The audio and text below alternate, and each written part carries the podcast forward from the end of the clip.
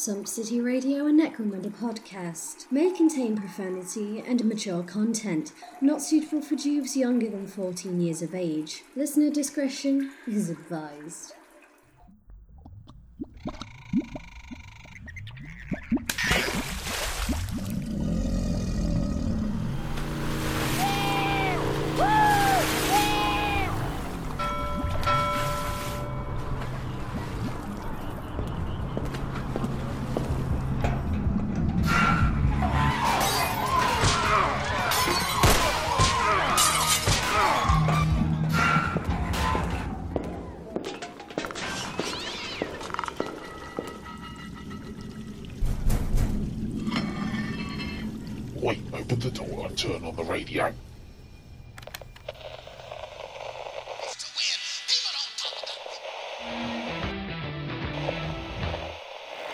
Sup, City, Sup, City Radio. Okay, welcome listeners to the first ever broadcast from Sump City Radio. Today we are coming to you live from the one and only SCR Shack situated on the dirty and corroded rockcrete paved docks of Sump City Harbour. I am Hive Scum Steve, and with me are your two regular SCR hosts, Craig Kablam Dolans and Chris Underhiver Idden. Say hello to the nice listeners, boys. Hello. Hello. So, uh, with this being the first show, we'll be taking some time to cover introductory staples such as like who we are and what the show's going to be all about. But before we get ahead of ourselves, let's find out what's coming up in the rest of the episode. In a moment, we'll be handing over to Natomi Scalto for the atmospherics report covering the wider Sump City area. Afterwards, you'll be joining us back here in the studio to learn more about your SCR hosts and about what to expect from the show. Following this, we'll be going live to our news team member, Scrofulous Pile, for a breaking news report. After which, it's back in the studio to discuss what's hot in the hive. Hopefully, you'll be keeping up with this year's champion pit fighting federation, but if you missed the start of the season, don't worry, as we'll be going to our sports correspondents Blitz and Krieg to bring you up to speed with this year's Murder Brawl event. We'll then shoot the shit back here in the studio for a while as we discuss our main topics of the episode. And as we draw to a close, we'll return to Blitz and Krieg for the second part of their Murder Brawl report. And finally, it'll be back to us in the studio to see out the end of the show. So, whilst we set up for our next segment in the studio, we'll hand you over to Natomi Scalto for our atmospherics report. Thanks, Steve. Repair work is currently underway on the air intake ventilation shafts to the west of Sump City. This is likely to cause more directional circulation of air to the east later this evening, when the dome's airflow fans kick in. Combined with the increased flushing of coolants that tends to happen this time of year from the hive levels above, this could lead to moderate precipitation of an acrid nature. Simply put, unless the idea of hair loss and highly irritated skin appeals to you, wear your thick jackets and tin hats this evening when venturing outside. Good news for the outer dome areas air toxicity levels are slowly declining after last cycle's waste spillage incident. However, filter plugs or respirators are still advised while near the central harbour area. Estimated spore levels are currently low dome wide, but may increase with the extra moisture in the air over the next cycle. Sump water levels are currently at low tide due to the efforts of the drainage clearance teams, so there's going to be more shoreline for scavengers to explore. That's all from me, back to the studio. I know you're gonna dig this. You're listening to Sump City Radio. So, back in the studio now, and what we're going to do is move on to talking about us, your SCR hosts, and what it is that you can actually expect from this show. Uh, so, this segment isn't really going to be something that we'll ever need to revisit, uh, so it's likely to be the most fourth wall breaking and, and meta segment that we'll ever do. Uh, but to kick things off, it's probably best that we introduce ourselves, and I've talked for long enough, so do one of you boys want to take it from here? Uh, yeah, happy to go if you want. Okay, Chris, crack on. All right. Okay. So yeah, um, as uh, Stephen said, uh, my name's Chris. Um, love Necromunda. Um, you've, if you're a member of any Facebook group uh, that's related to Necromunda, you've probably seen thousands of my posts of uh, my various creations. Um, I got into the hobby for the same reason most people do, the girls. Um, no, um, yeah, start. I was lied to.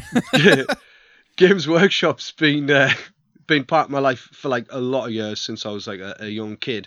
Not in any kind of um, obsessive way. Uh, my brother, older brother, got Rogue Trader and a couple of other books when we were kids, and we used to leaf through and just look at the the minis and the illustrations and read the lore, and it was it tied into that whole 2000 AD kind of Yeah. vibe that we both enjoyed. Um, and yeah, went through my childhood kind of bumping into different products along the way. So the usual Hero Quest. Um, my brother had the Blood Bowl with the polystyrene pitch. Uh, we had a mate who used to bring Space uh, Hulk round, the old, the original one with the cardboard tiles.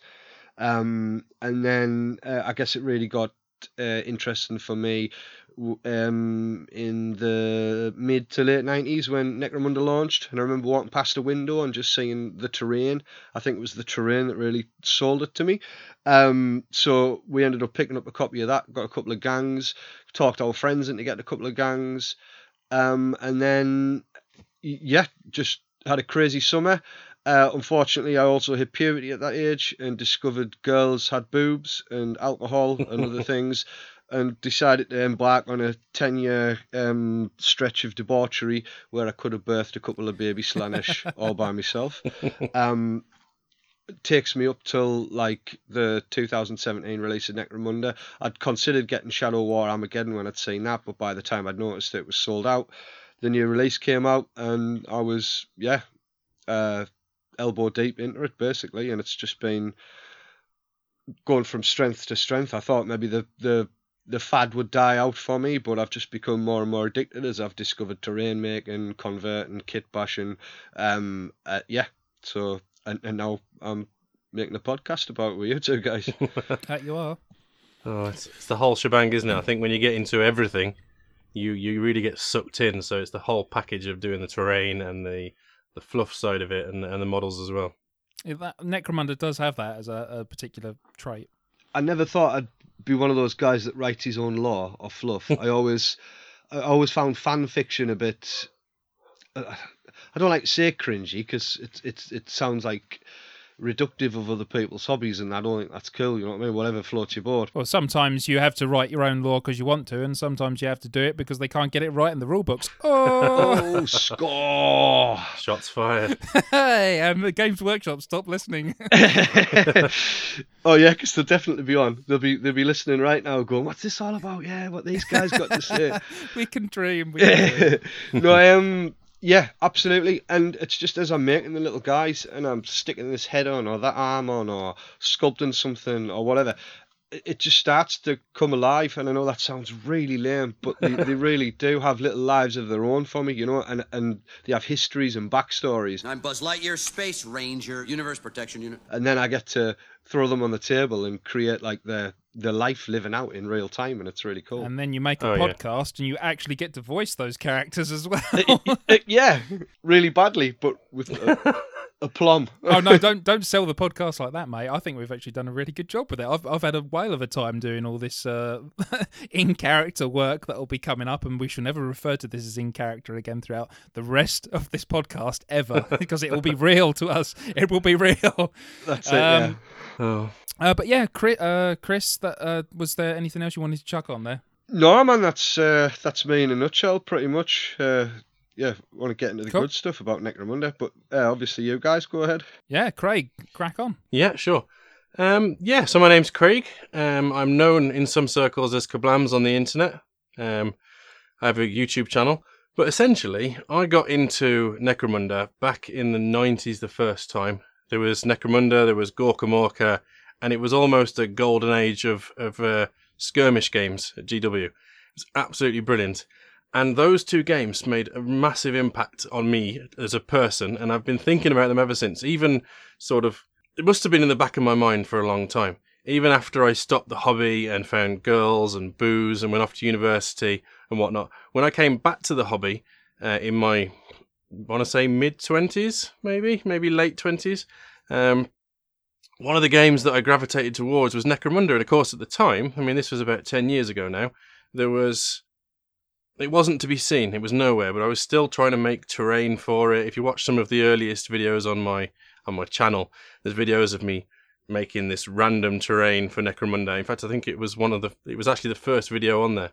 It was really bad stuff compared to what I do now, but uh, that's that's the impact that those two games had on me.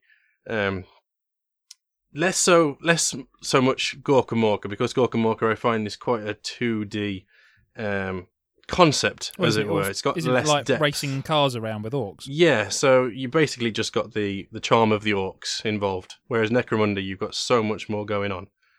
Um, Especially now. yeah, exactly. And yeah, so the new game came out, and it was released with half the rules, and that was a bit of a kick in the teeth. But then, eventually, after what was it, a year and a half, they came out with the big bo- big books, uh, which had all the rules in them, and I jumped in at that point, and I've been up to my knees in uh, in Necromunda ever since. and that's essentially it, really. Yeah, I mean, I can relate to that. I've got a question though, because you said about you know you had this thing with uh, sort of Games Workshop where, and I think this might apply to all of us. Were you one of those people where you would walk past a Games Workshop and you hadn't played it for years, but you'd still slow down as you walk past the window to have a look at the models and sort of thinking, "Ah, they're still going then. Uh, Oh, yeah, that kind yeah. of looks cool." I don't know if that's the same for you as well, Chris. I, I lived in Nottingham for 12 years um, before I moved back up north about coming up 10 years ago. Um, and I worked in a restaurant where we'd have the the Games Workshop team, like the all come in for meals. Um, and I basically watched them go over that cusp where they became um, like mega, mega big. Um, so I'd pop into the store just because th- their name kept being brought up, like if they'd booked a meal in the restaurant. Oh, yeah. Um, and, and the shop was on the way to my bus to go home or the way to work uh, when I got off the bus.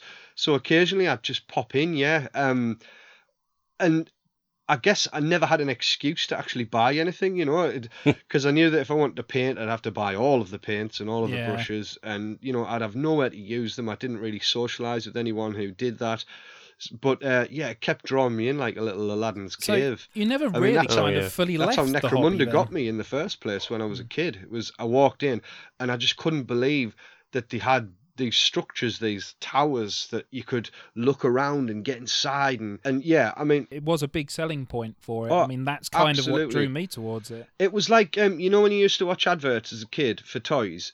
And they'd, they'd have like mountain ranges and cityscapes, and like, oh my god, that looks amazing! And then you'd get it home, and just it'd a just be on your grand's floral carpet. Yeah. It'd be like, He Man doesn't live here. You know what I mean? Thundercats, the Thundercats don't work on a sofa. You know what I mean? They've got a castle. Uh, yeah. but it, it provided all of that. So it was kind of like, it reverts you back to that childhood state of make believe and playing. And it's so easy to to let it envelop you and to be drawn into it and to believe what you're doing. Oh, Whereas, absolutely. yeah, playing on a carpet or you know, what I mean, just a, a really badly painted bit of cardboard never really did it for me. I I, I always found Yeah. that was the that was the bit that made me turn off. I think because my mates were really into 40k. I had a couple of mates who were really into it, and they had like Space Wolves armies and and Blood Angels armies and everything, and they looked awesome. But then I went to play with them one time, uh, like play a game, and they just had it on the carpet, and they had like books with bits of cloth covering it and stuff to make hills and things. Hmm. and I just thought, I can't, I can't suspend my disbelief enough, you know, to know that we're Yeah. teenagers sat in somebody's living room with a bunch of half painted models on. You know, it, it, it didn't recapture that magic for me. So hmm. when they announced the re-release, like eventually all those years later, I just instantly went back to being a teenager again, and it was just like, no, this. And and initially I was like, well, if I get it, it'll give me an excuse to spend a bit more time with my older brother, a kind of a bit of a nostalgia trip, but also, you know what I mean? I, I'm in my late thirties now. It, I, I don't just want to go out and get hammered every time I want to go and see my brother, but you kind of almost want an excuse to see people. Do you know what I mean? To justify getting Yeah. away from the family and Weirdly, as you get older, it does seem that you have to find excuses to go and see people. Yeah. It's it's one of those bizarre things. I think we all imagine that as we're getting older, it's a case of oh no, I'm really really busy all the time, and it's like well, if you actually step back and looked at it for a second, you could make more time for things, but we don't. So yeah, it's as good as an excuse as any to go out and get involved with other people. yeah.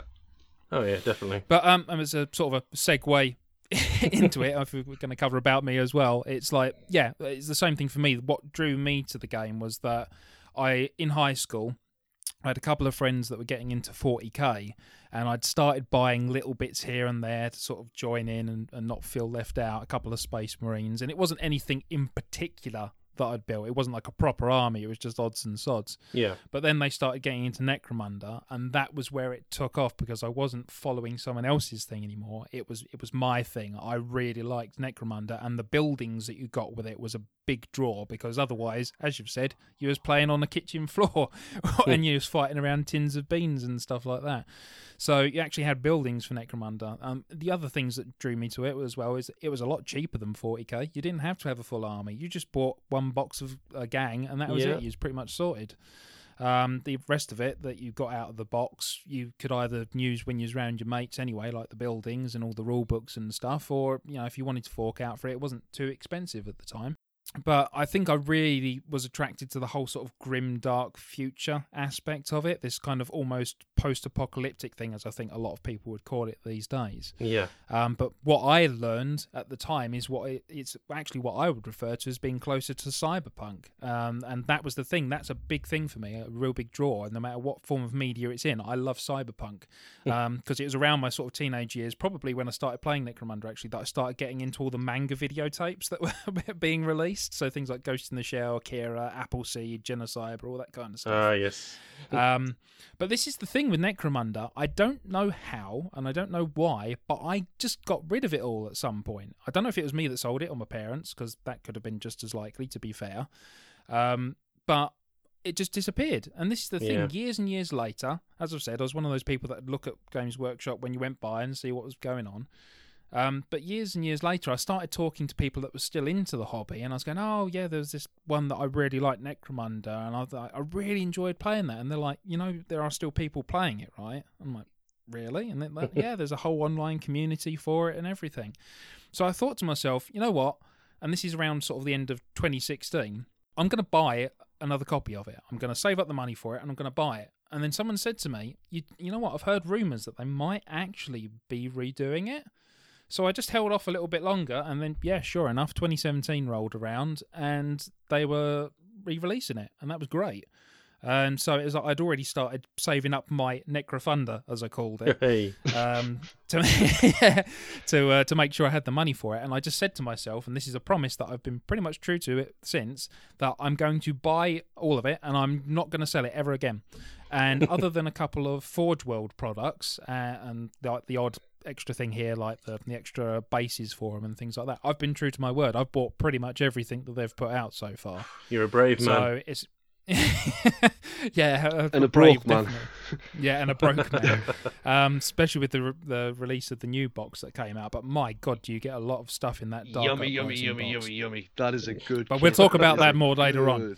But Yes. yeah, so we I also said for this uh, about us section that we're sort of generally cover a couple of you know questions to fathom out what we're about as well. So uh, I'll throw these out if you don't mind, guys. Sure. Yeah, go for it. Yeah, cool. So uh, what's your favourite part of the hobby, Chris? Oh God, um, it it kind of combines a few different sections. Um, it's like you said, the lore, the setting. I love the setting. Absolutely adore it. I think it's just got so much potential.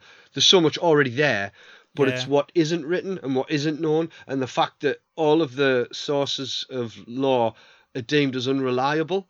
So Yeah. really, you can play around with it as much as you want, you know, which then fed into the terrain building for me, which allowed me like express myself in how I saw the hive or what I could kind of throw together.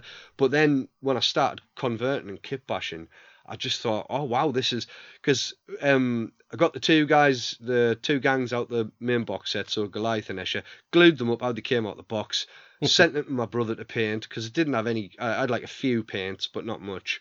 So uh, got him to do that while I carried on with terrain, so we could have a 3D board to play on.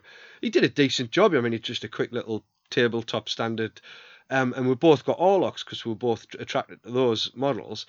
Um, I built mine pretty much out of the box as they come. Like I, I, I mixed a couple of weapons up or whatever, um, and he had a few little bits of Bob, so I like got an extra grenade launcher and a couple of bits, but very minimal amount of conversion, you know, just to kind of make a competitive list, really, like so that I could have a bit of difference into what what came out the standard box. Yeah. But then I went to my brother's house. Every model was different. There wasn't one that looked like like a factory model. He, Ah, if it was just the slightest thing or the most elaborate like trench coat he'd put on, and I just thought, Jesus, he's. He's, this is unique. There's nobody else got this, and he had these crazy names for them and stuff.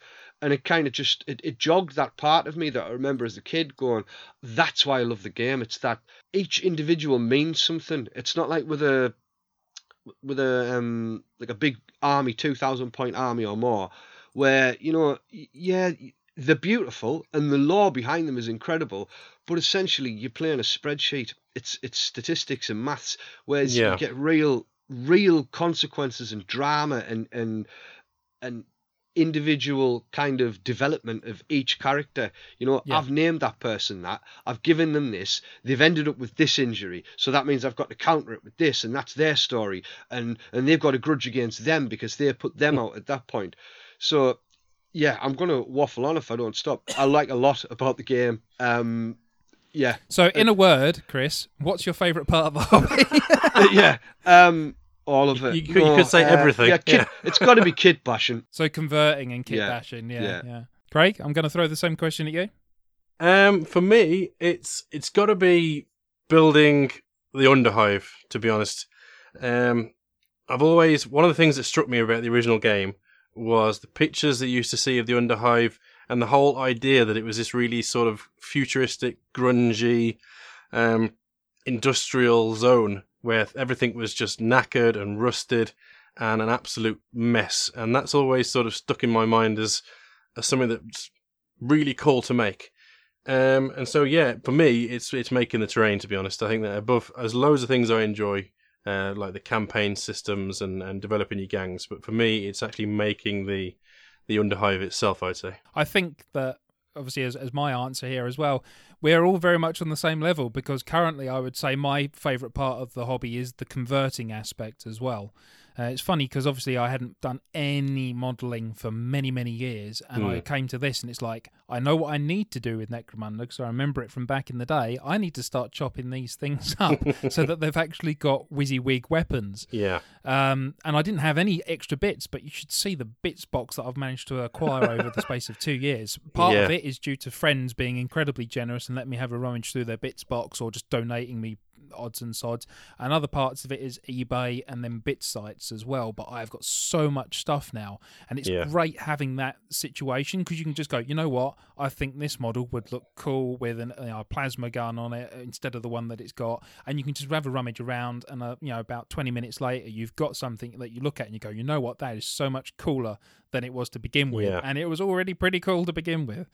And, and you've personalized it for how you do your gang, and that's what I love seeing online. It's like you type in Necromunda on Instagram, and the amount of work that people put into their models on there.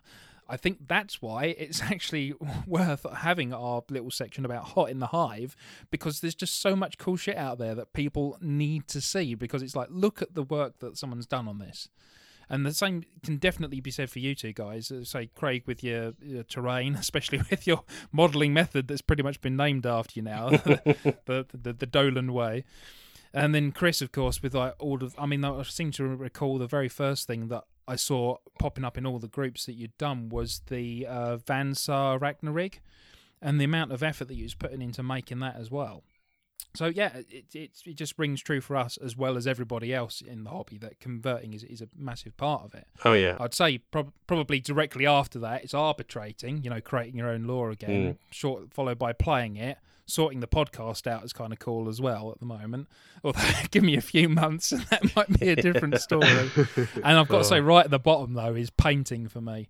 Oh yeah. Um, because I, I mean, I, I make the mistake of like probably doing it one model at the time. I've tried doing it in batches, but it just doesn't seem to be as progressive. Uh, I don't get as much done as I'd like, and I don't see results quick enough. I'm so I end same. up doing it one at a time, but it just feels like it takes forever doing it that way. Yeah, I can't find a system that works best for me because yeah, Yeah. I've tried model at a time, and then uh, the problem is that I'll get to a point and I'll look at the first model, and I'll be like, I can't be bothered to get the rest of them to that standard.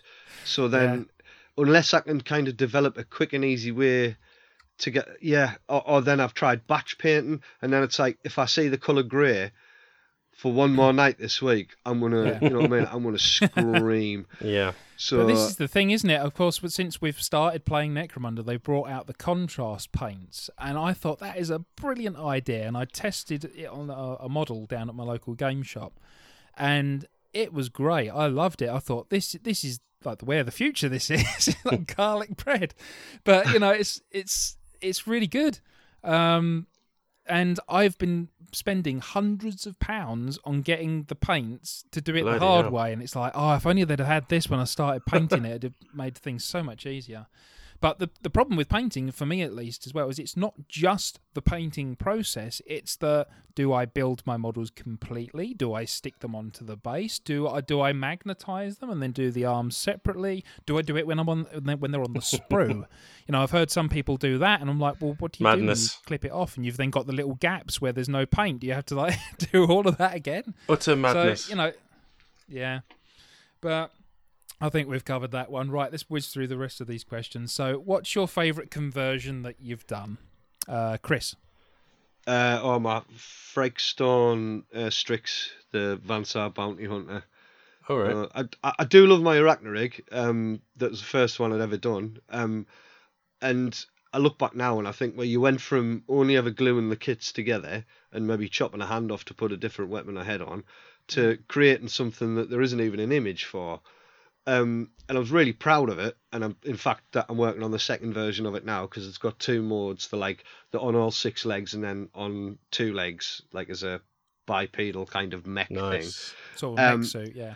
which uh, I'll be sharing some pictures of as soon as I, I get a little bit further on with it. Um, but no, my Fragstone Strix, I saw the illustration and I thought, well, it, it's different this time because I've got to try and capture the the heart of the guy. You know what I mean? So I, I Yeah. had a look at his lore, figured out exactly what his skills were, and thought, well, how do I try and represent that? And I love the original image because it's it, it- it's really menacing. Like he's atop a tower. Um, you, he's almost. Oh yeah, that he's doing the I'm Batman. the, ex- pose. exactly. I'm he is sure I've Batman in the that Hive. to. Yeah. Oh man, I'll I'll Have send you not you seen it it? It's in one of the rule books. We'll have to find a picture for it and pull it He's up like in a he's, bit. But he's on top of a, a the corner of a building, like le- looks like a gargoyle. You know, like you get those Oh, uh, right. old Jim Lee drawings of Batman in like Yeah. black and white with the rain coming down. It's very similar to that, but the artist has the um the benefit of making the viewer see it from a specific point. So I originally, when I first started to to try and build it, I wanted him to have that pose. But what happens is that he's only menacing if you're three millimeters tall and looking up at him from his base, because all of the actions kind of crouch down and looking down towards the the, the viewer of the painting. Um, Right. the, of the actual illustration, you can't force that in a mini. You've got to adjust for it. Do you know what I mean? Unless I actually stuck him permanently to something that would be at eye level or higher, which kind of makes him a useless model. And I want it to be a playable piece um yeah really challenging really challenging finding all the parts to make them really challenging getting the those kits kind of cut up into the right places getting the green stuff in the right place you know trying to still make him look like he's he's a human underneath Yeah. it all obviously with cybernetic legs and wings but no i i love him I've got to ask Chris. Yeah. What have you actually painted him yet? No, I've I've got him primed, and then I watched a video by Darren Latham. I was looking for ages for a scheme, and he did a Black Power Armor video. Um, the Games Workshop. Uh, one so he is going full Batman then. Um, well, definitely darker, and then I was going to have some like uh, glowing on his uh, vents on his back, where like his his grav chute kind of effect Oh yeah, nice. and his eyes, and I was going to keep it very dark. Um, and but because it's it's a technique that I'm not hundred percent comfortable with, a lot of wet, um, glazing, uh, which I can do, but it's so time consuming. And Hmm. I thought, well, if I make a mistake, I can strip it. And then I think, well, if I strip it, bits are going to come off that, and I'm going to have to Yeah. rebuild it.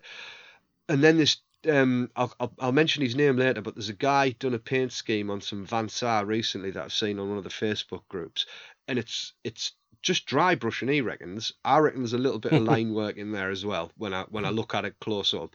Um, so I think he's gone back in and touched some bits up. But I'll drop his name later, and I, I, I really recommend you guys go and see. I don't know if you have seen it yet, but um, when we come back to the hot in the hive, I'll that's one of my guys, Cool. and I think I'm going to use that because it's really minimal and minimalistic, but you can get some quite striking colour in, and it's really dramatic. So I think that's the way I'm going to go, unless you know something else jumps out at me in the meantime.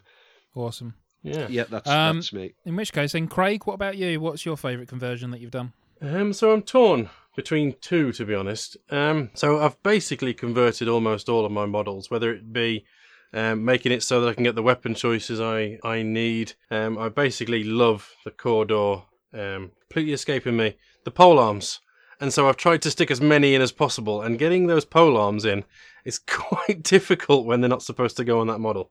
Um, and it's led to all sorts of strange conversions I had to do. But anyway, so there's two that I'm I'm not sure about. There's one where I've made a drunk Cawdor guy who's my leader, and he's leaning up against a pole. He's leaning up against like a, Yeah. a bollard He's awesome. type thing. He does look very cool. He's got a crate full of beer at his foot that his foot's up on. Um, he's got a bottle in his other hand, and his head's down. And the, the leader model is brilliant for that because I've always found the leader model for the Cawdor is like leaning forwards, and all you got to do is, and his one arm's in the air, just put an arm on that uh, hand on that arm which is up in the air, and he's leaning against something. It's a fantastic sculpt for just having a model leaning against things. Now the other one is one that I've done recently, and essentially I took a Tempestus Scion uh, Prime cloak or coat, sorry. Uh, it's basically like a, a really like lavish um, padded military cloak uh, coat, and stuck it on my um, Orlock leader. Oh Uh, yeah, you only did that one recently. I remember yeah. the pictures. I think it's come out yeah, it really nice. badass. Yeah, really has. It sort of really makes him stand out as being the as being the leader. Um, and It looks like a right pompous tool in the best possible way. oh yeah, He- Yeah, I he thought that as definitely well. uh, he definitely pictures himself uh, an Astra Militarum or or guard sergeant, but of course he's not. He's absolute scum. Um, but I think I think I am going to go with the, the fella in the cloak to be honest, because it's got such a narrative to it. The other one um, is just a guy who's drunk leaning against a post, whereas this guy he's got But some it's proper. modelled so well.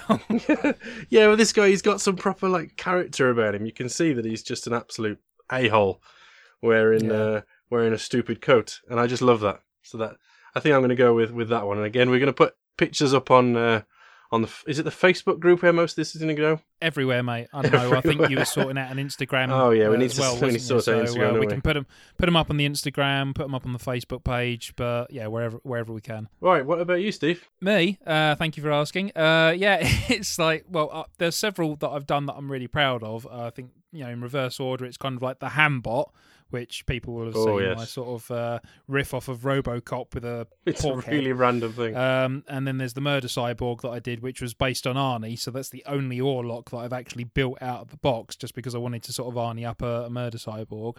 The Cephalopod Spectre, um, because that It's was the first time that I made purely green stuff parts for something. Um, and I think though it's going to come down to my very first conversion project that I did. It's still my favorite, and I think it's because it's one of the most complex ones done, or at least uh, as far as I'm concerned, the most complex one that I've done, and that's my Goliath Circa Tiny Talk. So um, it was Oh, like the one who looks like the psycho out of um, Yep. Borderlands. ah, yes. That was exactly what I was going for um, when I made it. So uh, yeah, that I went I went for that look. So that's the one I'm the proudest of. What's your favourite thing from the old version of the game that you hope that they're going to bring back? This is a toughie, isn't it? I mean, most of the I know stuff what they my brought answer back. is because they've already done the enforcers. So my answer straight out the gate is just going to be the Spire Gang. I Oh, yeah. really hope they bring those back. I've I've only seen it referenced on groups because I don't tend to watch the Twitch streams myself. Um, I tend to wait till the info dumps get put put onto one of the pages and get my information that way. as they inevitably do.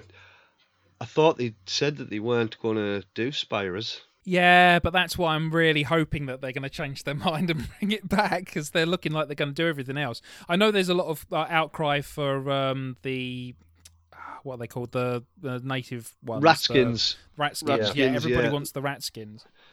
some people have made some awesome conversions from a few different uh, models. Um, the Corvus Cabal, like with Adam my court, or um, there was another. I think it was a girl. Actually, I can't remember. Know, I need to look that one up for the next episode. But um, they've done um, like a rat skin based Corvus Cabal gang, and that worked cool. really, really well. But uh, that's another one I, I think they're going to struggle to bring that back, and I don't think it's a lack of desire on GW's part. I think it's like with the headsman.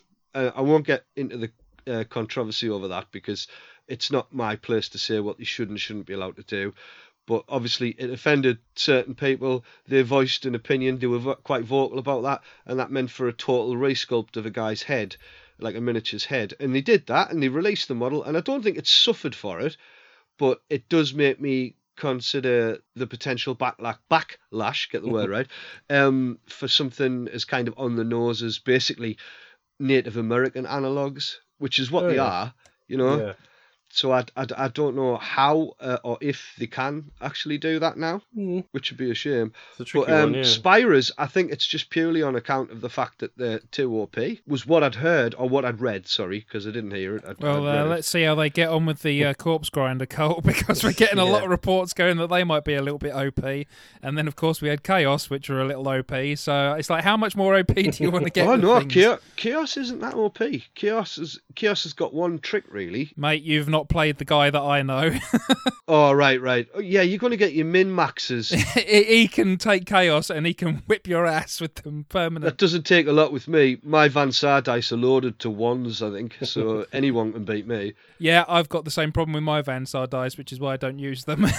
It's like I'm hitting on a two plus, but I'll never get a two. Let's- I tell you what, one thing I'd like to see come back, and I think it harks back to playing Necromunda, and that is the dust wastes oh, and just having vehicles. Yeah, that's actually a good point because when um the image for I don't know if you'll call it the house for Corpse Grinder Cult got released, you know the the little head symbol. Yeah. People were going, oh, I wonder if that's the wasteland uh, sort of tribes. The because scavies When and- yeah, when they had the pictures from the sort of like slideshow at one of the expos, they were all very kind of pointy and you know jagged kind of thorn-like edges on them and things like that and it looked very similar to the what is now the corpse grinder cult logo. Yeah. so people thought it might be that so that would actually be kind of cool. But then again they've said that they are going to expand out in the universe which is re- uh, really nice to hear.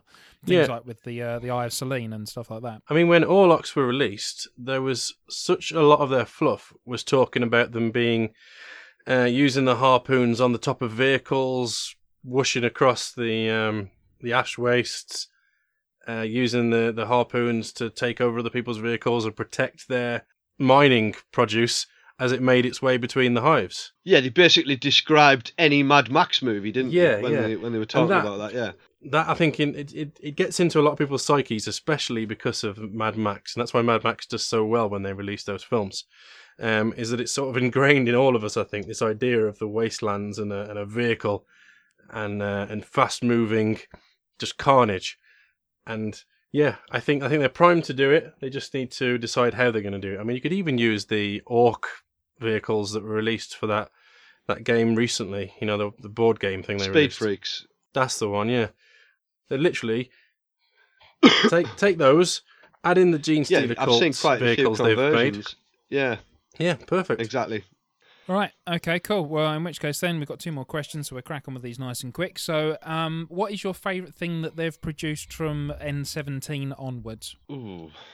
Alternative activations. I think Oh, for that me, is pretty special. That really Yeah. has changed the game and made it good. So you're not just sitting there getting your ass thrashed until somebody goes, right, your go, and you've got nothing you can do. exactly. Yeah, it has made it feel a bit more like chess. It adds a lot of more Yeah. tactics to it as well. You've got to Mm. really think about the order that you activate your guys in, and and the, also the guys that you're attacking as well, because it's it's almost pointless attacking a guy that's already gone, because he's not going to hurt you for another turn. Whereas if someone's about to shoot at you, you can knock them down, or they're about to charge at you, you can knock them down and stop them getting at you. So it just adds a lot more tactics, I think. That's fair. Um, Chris, what about you? Any All one right, um, particular thing? Okay, so yeah, for me, um, and it's probably going to be really uh, controversial with a lot of people, But I really like the fact that it's done in like a DLC format. I like the fact that I've got something to look forward to every three months. It's not ridiculously expensive every three months. Uh, Dark Uprising uh, accepted from I was that gonna say. statement. But but no, the fact that you know I, I can get I don't mind that it comes with a new book. I, I do prefer it now the way they've got the two like dominant hard covers and then you get if you want to add the extras you can. You don't need Mm. those. You know what I mean? You can run a very good game of Necromunda, a good campaign of Necromunda from those two basic books. Yeah. Um, if you want the extras, great. If you don't, it doesn't matter. But I like the fact there's something to look forward to every quarter. That that works for me. It's manageable financially. It's manageable in a way that I, you know, I mean, I, I'm not just sitting on top of loads of stuff. It doesn't swamp me with information. I enjoy that. So yeah, that for me.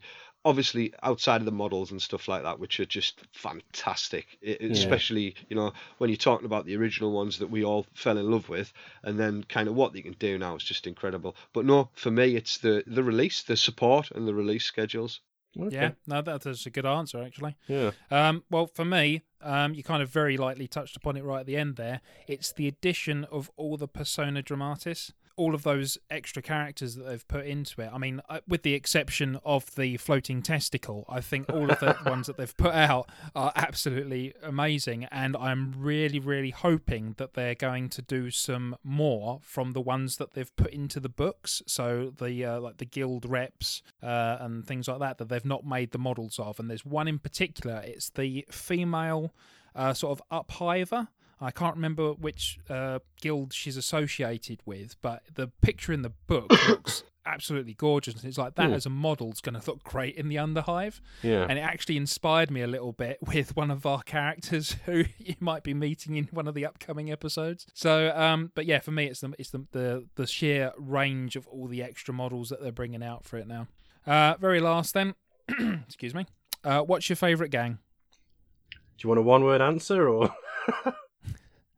If you can, that would be great. but if it needs a little bit more explanation than that, then I'm I'm happy with that as well. Okay, I guess I'll go first. Um, I was going to say, if you'd have asked me a couple of weeks ago, it would have been Cawdor, but now I'm thinking Orlocks. I've I've fallen hard. Is it true love? Is it real love? It's uh, it's something. That's for sure. Chris, what about you? Oh man, I hate being put on the spot. uh, I'm gonna go with my my original uh, love, and that's Escher. I just love the the style of them. Uh, I'm not going to go any further into that because I'll be working on my Escher soon, and I'll bore you all to death with that. Now. Yeah, it's all right. We we can dedicate an entire podcast to that one. Um, but yeah, so originally I would have said Escher as well because when the new version in N17 sort of came out, uh, I went and bought an additional three boxes of Escher. Blimey. Because Calm I thought, oh, I'm gonna love playing as them. Uh, then it didn't really happen. I mean, I, I, Oh. I liked playing them, but that was when the rules for Toxin and things like that were like massively OP. And it's like, yeah, I'm loving playing as these girls. But uh, then they changed it, and then I started experimenting with some of the other gangs that came out. Um, and I've just not really played Escher that much since then. I mean, I've literally played all gangs, I think, apart from Orlock so far, and obviously with Ah. the exception of the the uh, Corpse Grinder cult because the box set only turned up earlier on today for me. um, but I think now my, my answer is simply that I don't have a particular favourite right now. Oh, I- you I- dirty, dirty man! I if I I'd have known right? that was an option, sit on the fence was an option. I'd have picked that. I've I've only used um, Goliath, Escher, Orlock, Van Saar, so I can't really. I, am not. I, I'm not drawn to Delaque. I think they look amazing, but I'm the not drawn are to actually them as a- quite fun to play as. I, I just think they rely so much on their tactics cards to get the benefit. That Only one of them. Turn the lights out. well, yeah, but that's that's predominantly their thing, isn't it? That's Oh, the fact that you can get cheap uh, photo goggles. Yeah, absolutely. It's yeah, but the the, the photo goggles are no good unless you've got the card to switch off the lights. It's like unless that happens as an in-game action, like through the bad zones or whatever. You've you've got Like the two scenarios as well. You've got the two scenarios where they uh, can use their Out of silenced how many though, Craig? You know, you, you've got to be pretty lucky to roll those scenarios Oh, if um, if you're playing a campaign. Two in Sector Yeah. Mechanicus. If if you're only playing Sector Mechanicus, then it's like two out of six. Like a Yeah, I third. suppose. That's maths. Two plus two is four. Minus one, that's three. Quick maths. But yeah, there's that. Wow. But I do like the weapon access that they've got as well. It's like um, the, the is it flechette pistol? Yeah, flechette. Yeah. Mm. yeah, that that is really nice. Um, I re- that's really fun to play with, especially dual wielding them. Um, maybe not so quite as practical as having a, a different type of weapon as well, but they're fun nevertheless. Looks cool. That's the main thing. And who doesn't love webbing Right. people? Yeah. Oh, yeah. The, webbing is fun, but it can get quite annoying for other people. So uh, Uh, we'll, we'll, we'll ignore that one for now. But yeah, that's pretty much it for the about us. Um, so what I did want to talk about for a bit is the actual podcast itself, because we've actually gone for a very interesting approach to this one. I mean, it's not just a straightforward we're going to talk about everything kind of podcast because we wanted to make it a little bit more interesting. And when I say we made it a little bit more interesting, I think it was a bit of a fight to begin with, wasn't it? It was like, no, I want to do something normal, and then you've got me going, no, this to remember this idea, and it was all off the the basis. And I want to throw this out there now. Um, the guy who actually helped come up with the name for this, because I don't know if you'll remember this from the chatting, it was uh, Ed. Uh, who Oh, runs yeah. war game tournaments? Because I was sat in his workshop when we started talking about this idea, and we started throwing names around for what we could call the podcast. And he just said, "Well, why don't you call it Sump City Radio?" And I was like, you know what? That's got a really nice ring to it. And we suggested it. And it's like, yeah, that's really cool. Everyone else agreed. And then it, the idea kind of started spiraling out from there. The man's a maverick. And by out, I mean out of control. so, Yes, very much so. what we're going to be doing this podcast is obviously we've got these bits where we're talking about real world things, but we are just completely breaking like meta walls because we're going to be talking to fictional characters. Okay, they're talking about fictional characters. Fictional characters. you know it's it's it's going to be fun i think i mean i think we've, we've borrowed a little bit of influence from eye of horus but we've then just sort of taken it a step further Oh yeah. because yes we, we do all listen to other necromunda podcasts as well as making one now Hmm. There's um there's world building involved, I think. There's there's humour and there's world building, and I think both those things are, are really fun to do. oh absolutely yeah it's um i think that's part of the hobby that we like and we're just taking it and running with it in the podcast as well Hmm. I think at the end of the day, probably the, the best thing that could come from doing this podcast is people start coming back to us and going, you know what, those characters that you made up in that, I've actually made a model of that one, and he's now running in my gang. I think that would be awesome if we ended up with that kind of situation. You have But, high hopes. I'm not. high, yeah, high hopes. Let's just hope that it's well received in the first place, and then we'll There you from But, are. I mean, do you guys want to sort of throw in on this one? If there's one other person listening to this uh, on the entire planet, please make Steve a model of one of his characters. Yeah. and if there isn't, I'm going to have to do it. Well, to be fair, one of the characters that is coming up in a actually it's in this podcast. Thinking about it, one of the characters that's coming up later on is based on a model that I made. So uh, that that's the thing as well. I mean, I'm going to throw this out to the people that are listening to this. Let's talk to them. Um, if you guys have any ideas for little segments that we can throw in, because once you've listened to the whole podcast, you'll kind of get where we're going with this. And if you've got ideas for segments or characters, even if they're your own characters, but you think you know what this is really cool, and you don't mind us taking a bit of uh, artistic license with them, just tell us about them. Write in with it. You know, put it on the Facebook page. Self-addressed envelope. That was it. wasn't it? Yeah. yeah, send, send it in, and uh, you know we'll we'll see what we can do at this end of things because we're just having a blast making these things. Yeah. Craig approached me and said, uh, and it was weird because I'd be, I'd been pestering Craig on and off for a while. Um, I'd, I'd and initially contacted him about helping me set up a YouTube channel for my hobbying. Um, and then I, it, it just didn't happen. Like life gets in the way, whatever. Oh yeah. Um, and we'd been chatting a little bit about stuff uh, via the groups. Um, and he contacted me and said that he was thinking of doing a podcast. And I said, well, if you're looking for people to be involved, I'd love to. And then it was like, oh, well, kind of that's what I was hinting at. Um, Wink, wink. and he was nudge, like, nudge. I've been. I've been talking to another guy, which was you. There weren't like six other applicants before we came to you, Steve. It was it was always You going to what? be you. um, I, I was told I was first choice. Oh no, he'd, Awkward. he'd spoke. He'd already he'd already spoken to you. He'd already spoken to you about it before he approached me. To be fair, so yeah, right, we yeah, you were first. Don't worry, you're the special boy. Um, he, uh, yeah, but then it was like, well, what do we do? How do we do it? Because yeah, there are there's only a couple of Necromunda podcast, and shout out to Gangbang and um, Chronicles, which we've both like all three of us have Oh, yeah. enjoyed listening to and, and oh following yeah, along with. Um, and we thought, well, how do we make it different and, and interesting for us to come back to every month or however long the intervals are going to be, probably every month. Um, and uh, we really love the adverts from Gang Bang, um, but we thought, well, that's just copy and paste if we do that. And then the, basically the name kind of suggested it. Oh, it was like, well, why don't we do it as a radio show? Um, and we could have like sections that you get in in radio, so news, uh, travel, weather, you know, uh, all of that kind of stuff that you can get on a radio show. Tie it in, it'll pull in, it'll sync the podcast into the world of Necromunda. So obviously everything we're referencing is lore specific. So anybody else dropping in and kind of thinking, oh, what's this random podcast is going to not have a clue what's going on. But the fans, hopefully, they'll get a little giggle out of it. And if they don't, it doesn't matter because the three of us will. You know what I mean? How much fun have we had Yeah. over the past couple of months just oh, recording God, these yeah. daft things? You know? I'm actually really looking forward to introducing the listeners to the characters that we've got coming up later on. Mm. Um, it's like it's like post-apocalyptic archers. It's going to be for like part of this podcast. yeah, Archers pretty much. Underhive. That's it. But yeah, you know, gonna tell be you what, we're going to hit the end of this segment in a minute, and it's going to feel really weird handing over. So, Yeah. I just wanted to go back um, and talk about sort of why the podcast full stop. And essentially, what we were thinking is that you've got all these groups on Facebook, you've got people that are passionate about every part of Necromunda. There's like people who've been playing it regardless of whether there's a version out. Um, and I I I listen to podcasts on video games, and there's literally nobody playing those video games, except for maybe a hundred sort of diehard people.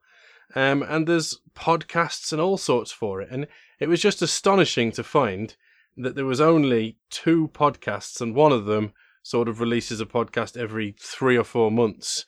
Um, there was just there was just no content to listen to for for such a game that people were absolutely mental about. Um, and so yeah, it just seemed right to to come up with Well, one. I absolutely agree. Um, and until you guys pointed me in the direction of um, Gangbang, I was only listening to um, the Chronicles guys. so that's yeah. a couple of hours every month, and it's nice to listen to while you're painting or, or building Oh, yeah. something, or you're out walking the dog or whatever. I love podcasts. I listen to loads of different podcasts, but hobby specific ones. That was the only one. And yeah, it, it, it, it makes sense. It, it's nice. You know, what I mean? you can't have too many because you know, unless we were putting out 100 hours a week, which we had, that's never going to happen. Um, well, you're not, but you're not having to edit all the sound up, mate. yeah, I might be talking, Oh. but nobody will be recording. Uh, speaking of Yeah, which, if so- anyone wants to set up another podcast, go for it because we'll all listen. Yeah, Yeah, absolutely. That's what I, we're trying to I, I will say. listen to as many Necromunda podcasts as people want to make. Oh, yeah. And that, that sort of arcs back to what we've just said about Chronicles. They are really nice guys. I've spoken to Tony in person and Tom online a lot, and they've they're they're aware that we're making this. They've spoken to us and they've been really supportive about it. And I'm Oh, yeah. actually really looking forward to sort of working alongside those guys. You know, even to the point of like getting like guest spots of with them, you know, popping onto our podcast or whatever. You know, I think it'd just be really nice to, to have that involvement. And the, the this is it. Podcasts don't have to be competitive. It's not like Pepsi and Coke. It's like you're you're putting your money into one of those products, so you've got to pick which it is. It's all free. So Mm. you know, why not listen to all of it? Hang on, but this is free. Yeah. Oh. right, I'm off. See you later. Right then, Steve. Just Right, us there we go. That, that's fifty percent of the uh, voice work loaded back onto me again. Hundred percent me. All right, this could be great. Steve Uh, anyway, so any anything else we want to chuck onto this before we uh, draw this one to a close, guys? Nope. Uh, no, I'm good. Thanks. Nope, we're good. Right, in which case then, game face on. Okay, so now all of that craziness is out of the way, we're going to go over to our news team member, Scrofulous Pile, for a breaking news report. Thanks, Steve. It appears unusual structures have sprung up throughout the hive. These anomalies have been discovered by inhabitants across all sectors, specifically in areas of Zone Mortalis architecture. The architecture, which is ubiquitous throughout the Glorious Empire, and millennia old in some cases, seems to have been vandalized by an unknown culprit or organization bearing the moniker GW, which has been stamped into each of these installations. These strange metal structures, which seem to be ramps or inclines with flat platforms at regular intervals, appear to offer a way up previously not available to the citizens of Necromunda. Tech priests are cross referencing every template of ladders currently known to the Imperium with no matches yet found. Initial studies suggest that the metal inconsistencies are probably for the ascension of people without the use of hands. In fact, some of the more reckless of the House juves have already climbed these to access previously undiscovered floors. Tech priests advise against the traversing of these structures until the relevant ceremonies and blessings have been performed. More on this as the situation develops. I've been Scrofulous Pile for Sump City Radio. Now back to the studio.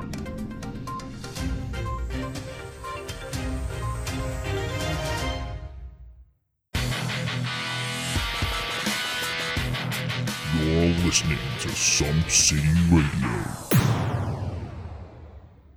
Okay, welcome back, listeners. Um, the next section that we're going to cover is our segment that's titled Hot in the Hive.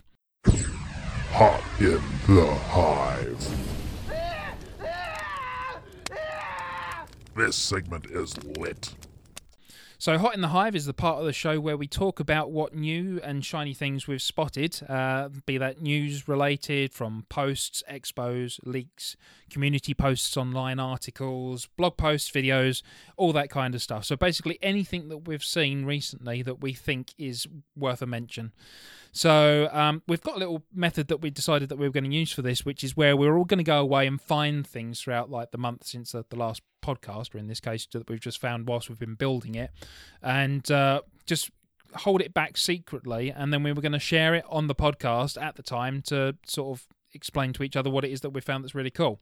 So I don't know who wants to go first on this one because I know that we've we've made little lists on things. So I don't know, Chris. Did you want to uh, have a crack at this one first? What's your number one thing that you've spotted so far? All right. Um, I, this isn't in any order of uh, wowness or amazingness, so please don't be insulted if you're not at the top of this list. I just scribbled this down as I was finding stuff. Um, so first off is Hobby Dad on Instagram. Um, his Oh, yeah. uh, he's he's building a hive at the moment. He's doing some uh, like terrain, but the grunge and the gunk and the slime and the rust and the decay he, he's he's managed to represent in miniature is just phenomenal. Genuinely breathtaking. It looks like if you put your hand on it, you would you would get tetanus. You know, it's that it's that realistic. It's so good. I mean, it yeah, it it's it's like a film set. It's really really impressive. So Hobby Dad that is um hobby dot dad on Instagram. Yeah, check him out. Fantastic work. Amazing. Definitely. Craig, if you want to throw one in. Um, yeah, so basically, I just wanted to mention, excuse me, my voice is going to be weird. Necromunda have updated their website. So we were all used to the old format. That's completely changed now. And on there, they've got a new um, how to play video with Becca Scott, uh, who is the lady who does a lot of the tutorials for GW. Um, for any new players, it's a really good um, feature to have. I don't think it's on their YouTube, so you will have to go to necromunda.com to get to it.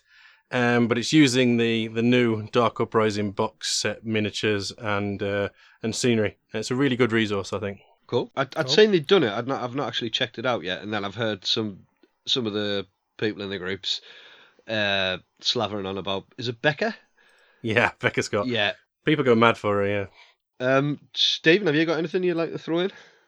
Oh, absolutely. I've got about five things that I want to go through. But Well, I've I'm got I've got literally just- more. I just thought we were taking turns, like a, a round. Oh yeah, robin. absolutely, yeah. So, but um, I'm going to throw in the, what I feel, to me at least, in the like the last month, is the most impressive thing that I've seen. Uh, I'm just trying to pull up the picture so that I can show you guys as uh, the listeners are hearing this. Obviously, we'll put the pictures for all of this stuff into the uh, Facebook groups anyway. So yeah, the thing that I want to show you guys first off is it's a hab block that's been built by a guy who on Instagram goes by the name of Slave to the Whip, or which is spelled W I P. Yeah. Oh, yeah. Uh, he's on my list. He's on my list, Stephen. He's Yeah, this this guy, I think he's based in Australia, and the sheer detail that he has on this piece of work is phenomenal.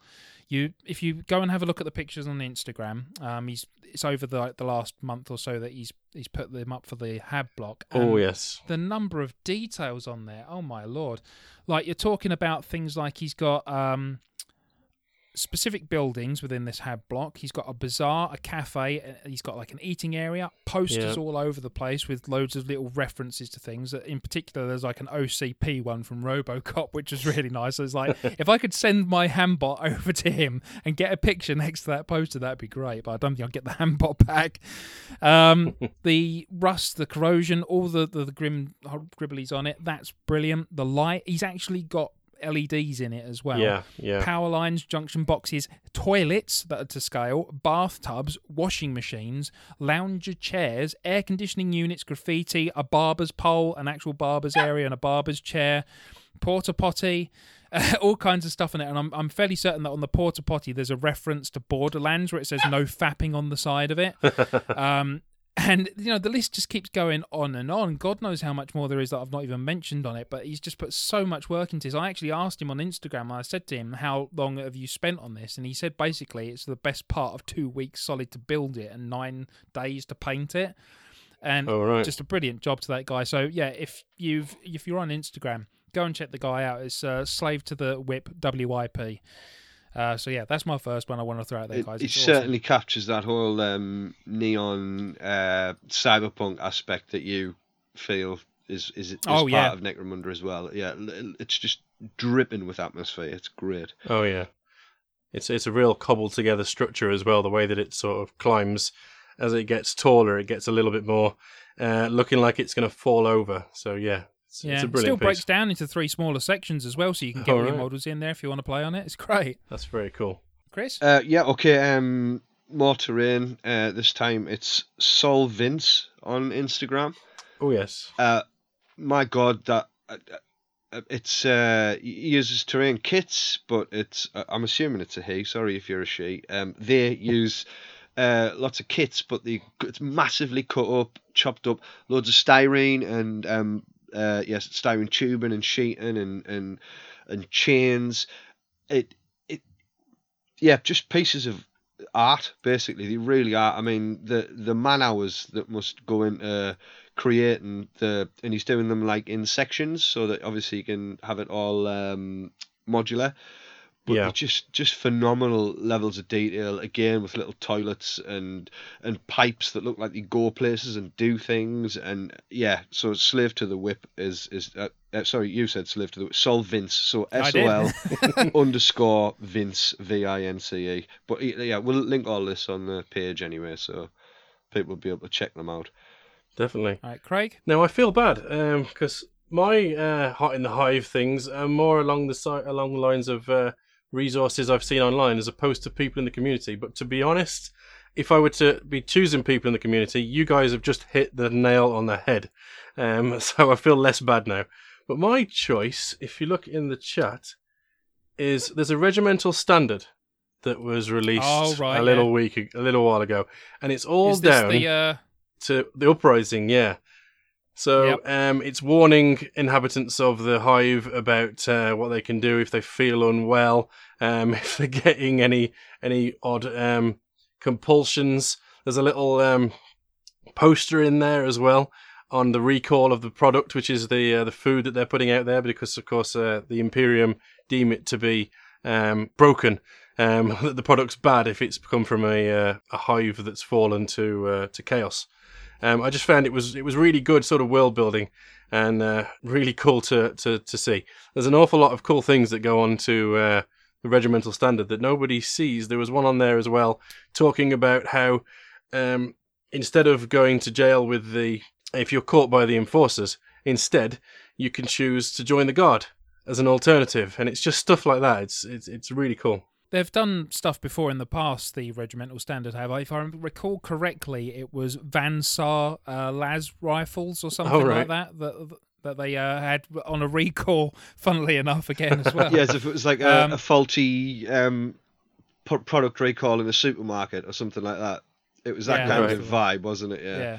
No, th- anything that that, that th- fleshes the world out itself. I just think it's great, which is why I love seeing little posters and stuff that people put on Yeah. the terrain, and that it just makes it look a little bit more lived in, a bit more real. And I appreciate the fact, Craig, that you're doing this where you're you're doing resources and like sites and things as well. Because to be honest, I hadn't thought about doing that. But yeah, again, if we're trying to draw people in that have not played the game before and we want them to have all these resources, that's a, that's a great way of passing that information on to them. It's really hard to find the stuff as well. If you're not actually like keeping an eye on your emails, if you subscribe to the things, or um, you never see this stuff talked about. They've they've gone to all the effort of making this article. Uh, granted, it is quite small, but it's got this piece of artwork in it, which is this recall product uh, poster. But no, not very many people see it unless people talk about it, and it's got some really good humour to it as well.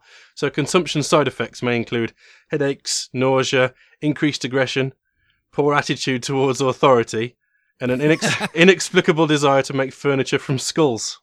It's just it's that sort of stuff. It's I just love That's the humour in it as well. It's it's Yeah, fantastic. it's they- that real it right at the right point. I think. yeah, the real grim dark satire that's that's throughout the whole thing is just beautiful. Grim dark satire. That sounds Mm. familiar. um, so yeah, the second thing that I want to mention is a guy called Todd Goss uh, on Facebook. Now, uh, Todd's been putting up some pictures recently of. I think I don't know if he specifically did it as an entry for the Facebook Necromunda Terrain uh, page because they do competitions, don't they? Because they did the the sump one recently, and he made a little sump area. And when I saw it, I thought in my head that is exactly where our uh, Sump City Radio shack is in the harbour of Sump City. And Yeah. it's just brilliant. Um, they've got like a bait shop with a big fish like sign hanging out above it, and then like these this janky little walkway going past the shacks out the front. And there's a I think it's Goliath sat on the docks fishing as well. Oh, right. Um, and he's he's been good enough actually because I spoke to him about letting us use some of those images for like for potential artworks in future as well. So uh, thanks very much for that, Todd. Yeah, thank you.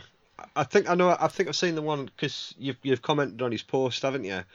Yeah, yeah. And he's like, um, I think he's one of the first people that actually, other than Craig, I think he's the only other person I've seen putting any um, preliminary work in for that competition. You know, like some people show their kind of working as they go through it. Um, Yeah. yeah. some really effective stuff on that. So yeah, definitely worth a check out. But I'm, I'm sure again it'll all be linked in on the on the page, so people can go and check that out at their leisure. As long as we do our jobs properly, yeah.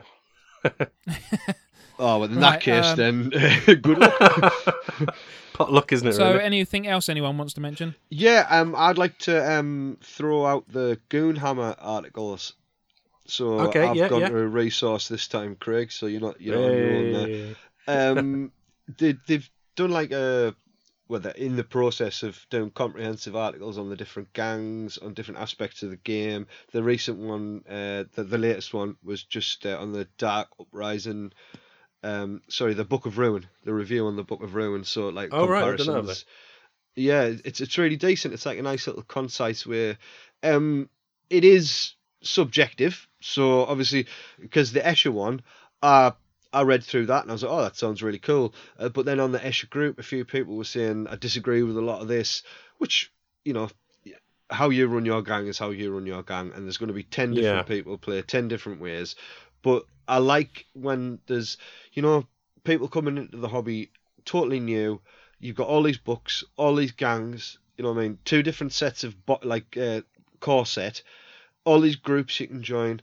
Different advice coming in from different places to have it all broken down into sections, almost like bookmarks. I think it's a really nice, um, bite-sized piecemeal way of, of breaking the information down, and I think they do a good job of of cutting away all the chaff and just getting the, the basic facts down. So it can be as simple as you could flick through ten pages of bullet lists for the gangs and go like pros and cons. Well, they sound like something I'd like to try. That sounds like you know what I mean. And and just it's a nice kind of um yeah community tool. Uh, so hats off to those Yeah. guys because I, I wouldn't like to think I was going through the whole book, uh, of- with the whole of the books, all of the gangs, all of the aspects of the game, and then trying to do, to describe that in like a a more palatable, uh, easy to digest way. And they're very concise about it as well. You know you're on a Necromunda podcast, right? so that might actually I'm on a radio We're, station. we're, we're going to have to do what they've done as well, you know. Uh, I'm on a radio station. It's different. Oh, I see. Yeah, that's true. Yeah, don't don't forget that. So um, the other one that I want to throw in with is uh, Tara's. I, I think is that is uh, Taras T.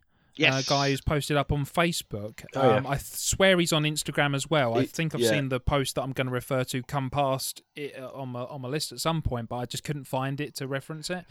I think he might be Orlock and loaded on Instagram, possibly. Oh right, Possibly. Yeah, in which case then I'll, I'll go and double check that in a Mhm. bit. But um, it was his Harriet Hawk Yeah. conversion Oh, that he made, and it was like made out of knives and plates of armor, which I seem to recall were the Goliath armor plates. Yeah. And Yeah. a number of other little bits in there as well. But I just thought that was a really nice little conversion. Uh, um, was it supposed to represent um, what was it? The which bird is it that they've got in one of the newer books? The sheen. Is it called Is it just called a sheen it, bird? uh, Is it or I think there's another one, isn't there? Yeah, it I- think Oh, I it's the know. other one, and I can't think of the name. Is it? Ah, it's gone out of my head completely. Yeah, no, the Yeah. sheen birds are more like crows, aren't they? They're more like crows Right. with little That's cybernetic. it. Yeah. There's a um, there's a, a pet you can have, and it's like a yeah a robot kind of hawk, which is what it is. ah, is that like the one that was featured in the um the short story, the one of the um bounty hunter stories? I think it possibly, Possibly. yeah. Hang on, I'm just going to have a quick flick now. While if you guys keep talking, if you've I'll got the books there, then by all means, please do, because I know that anyone listening to this is going to be screaming it Yeah, and going, "It's this thing!" Kylie Inevitable. fans. Yeah. Uh, oh look. Well, uh, whilst uh, Chris is doing that, Craig, is there anything else you want to throw out? Yes, I think there's uh, there's one last thing. I'm going to paste it into the chat. I think it's one thing that we've all been waiting for for our Necromunda collection, and that is the Necromunda Dark Uprising keyring. Oh. It's, Uh, uh, can you actually buy that separately, or was that an exclusive? um, it's not up for sale at the moment. Oh, included It must have free. been an exclusive then. Only available while stocks last. So I think it was out for pre-order at the same time. Yeah, but it was also I do remember included plugging free. it and saying if you pre-order, you get this exclusive keyring. Uh, when they released the N17 box set, you got uh, extra ruler and you got the exclusive card uh, from Oh, yeah. the stores, which was the um, Underhive Tremors. So It, it is Which I was quite a cool. get, They've they've made the keyring a bit like a uh, a bit like one of their posters as well. For workers, Yeah, by well workers, done. from workers. They're claiming it's made from corpse starch, hundred percent They contain bone recycled. fragments, They yeah. contain bone. Yeah. Oh, that's pretty cool. so yeah, maybe chuckle, but I, I just added that in there for the for the giggles. To be honest, yeah. so that's one thing I Um, never knew I was missing from my collection. In which case, then I'm gonna quickly whiz through two more, if that's okay, and just Yeah, so, so I can throw these out there and get the references in. Uh, Mark Bedfords, who's a Games Workshop employee, he was on the Twitch stream when they were announcing the Dark Uprising because they played a game with Enforcers versus the Dark. Uh, sorry, the they played a game versus the Corpse Grinder cult Right. and he built this bit of terrain for the middle of that board and it looks amazing i wish this was an actual kit that you could buy as a bit of terrain because i would and it was basically a corpse grinder factory Oh yes. um, so literally you had like the little conveyor belt going up to this massive like jawed pit yeah. um, and it was just really cool. Grapple Hawks, thank you, Chris. It was Grapple Hawks. that was the one that we was talking about before. Um, but yeah, Mark Bedfords did a brilliant job on that, and it was really cool. And then the last guy that I want to reference is a chap called, and I hope I pronounce this correctly, Alberto Zambrana, and he's been posting up a couple of things into the group recently, which are all like conversions, and two in particular that you want to check out. And again, we'll have the pictures for it. Is Frankenstrain the Jotun, and then Okay. his version of the uh, what he rather politely refers to as the flying potato, uh, and we call the psychic testicle. oh yes. Um, it's the uh, Otram 8.8, and he's done a really nice version of that. Um, so again, have a look at the pictures on the group. Go check these guys out online if you can. Um, but yeah, guys, anything else you want to mention for this section? Yeah, well, I, I would. Um, I've got a few, but I can mention them at other times. I'll put them on the group. But the one that I wanted to get in was because I talked about it when I talked about um, my Fragstone Strix. Um, a guy called Ned Smith, um, and he'd posted on Worldwide on Necromunda Worldwide on Facebook. Um, and his Van Saar, they're all black, but um, they look as if they've been like lit up by neon lights. Are they in the the ones with the pink lights? Pink, yeah, like a pinky yeah, hue I know and the then ones you're bluey, about. bluish hues. awesome. Yeah. Ah. Yeah, it's just really sim- simple concept, but executed fantastic. I'm not suggesting that it's easy to do. Probably not, yeah. But it, you know, it because when I messaged him, I was like, "Have you done this as contrast?" He's like, "No, it's all just dry brushing." I was like, "No way!" You know what I mean? I, I and I've like tried to get as close to the image as I can, and it does appear that it is mainly dry brush, like built up in slow dry brush layers. But I think he must have gone in and touched certain edges up because dry brushing's not as controlled as obviously uh, um, hitting some of those finer details. Yeah. But they look stunning. They just look really, really good. And if I can emulate that effect on my bounty hunter, that's what I'm going to do. So that's uh, Ned Smith. Yeah. Cool. Brilliant. Right, well, that's probably it for this month's, if we're doing it monthly, Hot in the Hive. So, in the meantime, let's head over to Blitz and Krieg, our sports correspondents, for their report from Murder Brawl. Thank you, Steve. I am Blitz. And I am Krieg. We are coming to you live in the hive from the heart of Murder Brawl MMXX. That means 2020. Indeed it does. And this year the stakes are higher than ever. Super high. The pit arena has had the most extreme makeover this year. Long gone are the tried but tested spike and croc pits. But in their place, we now have chained chimerics with a 20 meter radius of death. Danger zone. But wait, because that's not all. This year, we'll be bringing back the jetpack flamer midgets, Bunsen and Burner! They might be small, but they burn it all. Definitely fan favorites, Krieg, and they're bringing friends. Every night of this week-long event will see the return of the past champion, ready to test their mettle in the arena fights. To the death. It will certainly be interesting, especially since the use of stems has been all but removed from the sport in the last few years. Some of the returning champs don't get out of their cots in the morning without a healthy dose of Frenzon. So who knows how this is going to go down? Intrigue! Precisely. Join us later for a special interview we recorded with up-and-coming weirdo corridor champion, Brother Cutum. He has a pumpkin for a head, but his sword will leave you dead. Brutal, Krieg. Absolutely brutal. But that's what it's all about at Murder Brawl. For now, it's back to the studio. Later, haters! Sup, sup, sup, City, City, City. Sup, City Radio. Okay, and we're back in the studio now. Thank you very much, Blitz and Krieg, for that. So, what we're going to do is we're going to move on to a segment that we have titled Shooting the Shit. It's time to shoot the shit. In shooting the shit, uh, what we're going to do is talk about the main topics of the month. So, in this case, as you can imagine, given the time that we're doing this, it's going to be the Dark Uprising box set that has Oh, literally yes. today landed in my house. Thank you very much, DPD, for delaying that one. So, uh, yeah, I've not, I've opened the box, I've had a look at the contents of it, but this is going to be the good time for us to sort of you know talk about everything that we've seen online and what we've heard and, and sort of just discuss it as a whole so uh, chris craig help me out here what what are we talking about with dark uprising Yeah, I, I should point out that I am the only one of the three of us who doesn't have a copy to hand. so I'm going off what I've seen online, which, to be fair, is a fair bit. But uh, essentially, we are talking about the Dark Uprising box. And Right.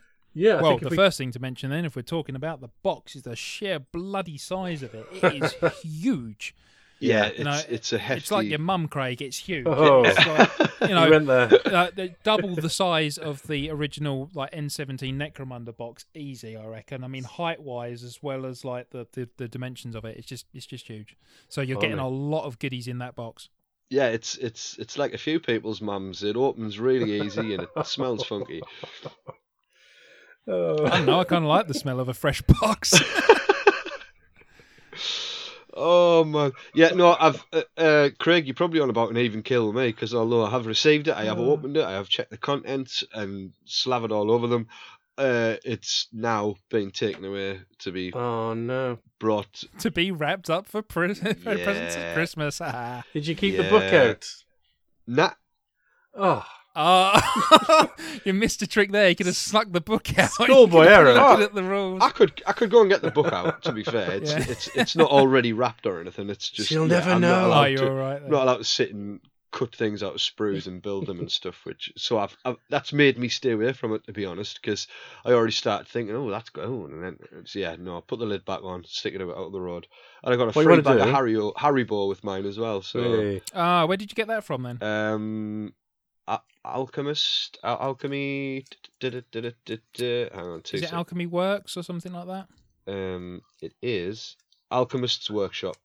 That's Ah, the one, yeah. Workshop. There we go. Yeah. Brilliant. Um, I was going to use the same guy as you, uh, Steve, and I contacted him, but then I knew that the price didn't include posting, and I thought postage is going to add even more on top of that. Whereas if I used this company that this guy had recommended, it was free postage, and I could track it really easily. I thought, I, I'm, you know, what I mean, I'm safe doing that with, with that kind of money and that kind yeah, of weight. That's fair. So, I mean, to be fair, um, I hadn't used the chap who I did use to get Dark Uprising before. I just was going off of a recommendation from Craig. Mhm. um, and yeah, I mean, credit to the, the guy who did it. He was absolutely lovely chap. In fact, I'll mention his name, uh, Simon Gurney. Thank you very much for sorting me out with the Dark Uprising box. DPD delayed the delivery of it, but that has nothing to do with you. You've been an absolute pleasure throughout the whole process. So um, he's got a little group which is Greetings from the Warp.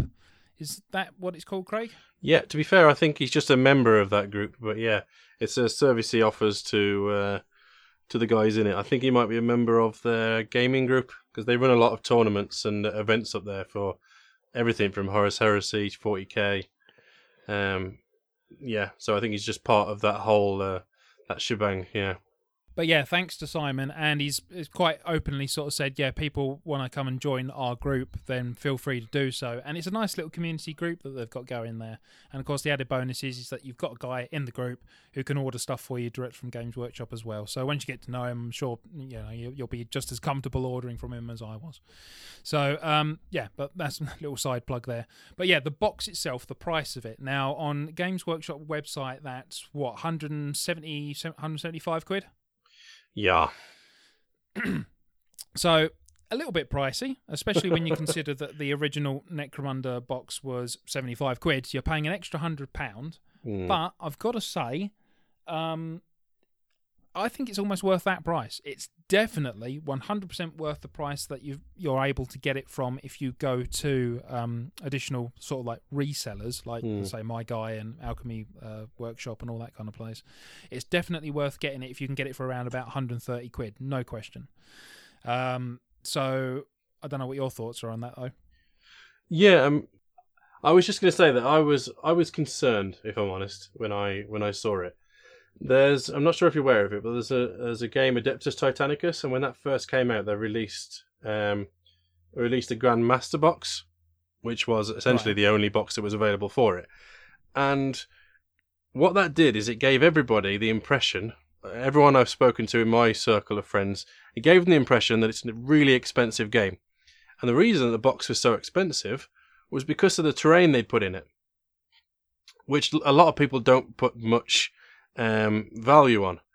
And it really sullied people's opinion of the game. A lot of people were like, oh, I can't get into that, it's too expensive. But when they actually started releasing the models separately, they were really, really competitive. Um, and considering the, the detail on them, on them as well, it, it's fantastic.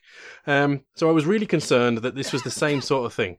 And it kind of is. The majority of the cost of the box is in the terrain, isn't it? Oh, Well, I would say that that's a fair comment. Yeah. 17 sprues. Yeah, that's that's a, Yeah. it's a fair comment. It was actually more than I think it was like twenty sprues. oh, no, wasn't but? I mean, just terrain, you've got 17. oh, just just just, Yeah. just terrain. Yeah. Yeah, and a lot of the weights in that as well, because of course you don't have the um, the tiles that you had in the original one. That was a lot of weight there. You just got the paper mat instead. Um, and you got so basically you basically got two gangs. Granted, they are bigger than the ones in the original box, um, so that's Mhm. kind of the same. You've got a rule book. That's that's kind of the same.